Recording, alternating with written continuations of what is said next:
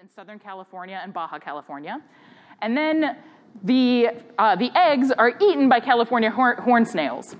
And as if it wasn't bad enough to essentially be eating the parasites subsequently castrate the snails, so now these snails will never produce their own offspring again. All of the energy that would have gone towards making more snails is now going towards making parasites, which are reproducing asexually. They're producing thousands of parasites. And when the snail gets submerged underwater, the parasites leave and they swim around in the water. When they encounter a California killifish, they burrow through the skin and follow nerves up to the brain, and they form a cyst up on the brain. And in order to complete the life cycle, the killifish needs to get eaten by a predatory bird. Dr. Weinersmith studies the fish stage of things. And the infected fish do this weird thing. They flip over and they flash their light colored bellies so that they reflect sunlight. Their bodies become giant, shiny location markers for the predatory birds flying above. And research shows that fish who demonstrate these conspicuous behaviors are 10 to 30 times more likely than uninfected fish to be eaten by those birds. Which is great news if you're the parasite, and not so great news if you're the fish. So, a real clear evidence here that, that this parasite is adaptively manipulating behavior to increase the probability that its host gets eaten by the next host in the life cycle. And this work was done by Kevin Lafferty.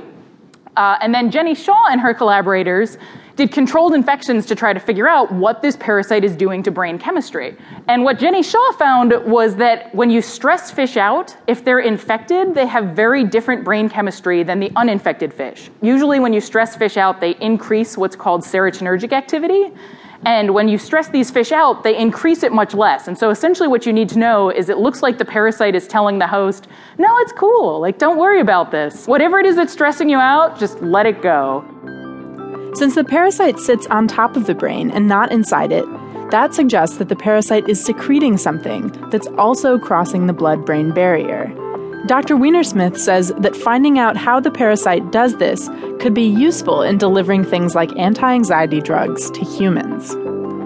All right, so we've covered insect and vertebrate parasites. They can both teach us something about the brain, but there's one more parasite to cover, and this one affects mammals including humans. So let's talk about a mammal system. So we're going to talk about Toxoplasma gondii. So this is a protozoan parasite, and whereas my parasite needed its host to get eaten by birds, this parasite needs its host to get eaten by cats.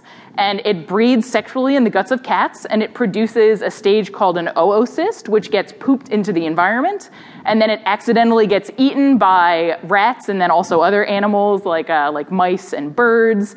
Uh, and so it turns out a lot of animals are eating poop. This is something that you learn as a parasitologist that you wish you didn't know, but you can't unknow. Uh, and so anyway, so they, they eat these feces uh, accidentally, and the parasite starts reproducing in their brains and in their muscles. And the way the parasite gets back to the, the cat is that this host gets captured, and the cat eats that tissue, and the tissue has the infective stage, and the cycle starts again. So Joanne Webster's lab was interested in knowing if the parasite was doing anything to manipulate the behavior of rodents in ways that would get them eaten by cats. And what she found is amazing. So she called it fatal feline attraction. And, and essentially, so when you take rats and they're not infected, they respond reasonably to the smell of cat urine, which is to say they like freak out and leave because it's probably a pretty good cue that a predator's in the area if they're like urinating in that area. Whereas if you infect a rodent with this parasite and it smells cat urine, it stops finding it aversive, it stops leaving the area, and in fact, in some of them, they actually seem to be attracted to the smell of cat urine. And we've looked at how the brain responds to cat urine, and the part of the brain that's associated with sexual activity and getting turned on in rats becomes hyper activated. So it's like not only are they no longer afraid of cat urine, but like it's kind of sexy. The parasites were also found in the ejaculate of the male rats. So, when the male rats mate with uninfected female rats, the females get infected and have pups that are also infected. That got people thinking does the parasite manipulate sexual behavior? So, researchers had female rats choose between an infected or an uninfected rat, and the female rats actually chose the infected rat to mate with. Why would a female rat be attracted to an infected rat? Researchers still don't know, but they found that these male rats have high levels of testosterone, so it's possible the parasite is manipulating that.